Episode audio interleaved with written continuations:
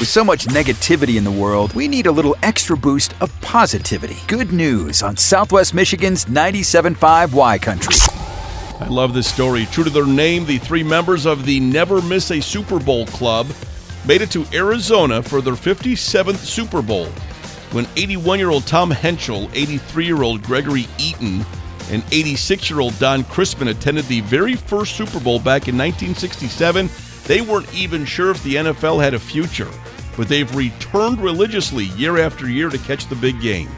At first, they didn't even know each other, but Crisman and Henschel met before Super Bowl 18, and that's when they started the Never Miss a Super Bowl Club.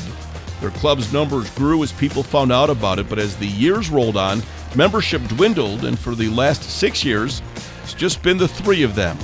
Although the three men do enjoy each other's company and seeing each other at the game outside of the Super Bowl, they never meet up.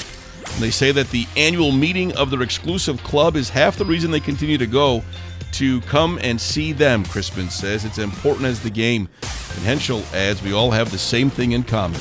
We like football, we like each other, and we're going to the Super Bowl. Yeah, I love that good news story. Good news on Southwest Michigan's 97.5 Y Country. Brought to you by Bud Distributing, helping you always have the right beverage on hand for anyone stopping by or last minute invites to a friend's. Hey, Bud, remember to drink responsibly.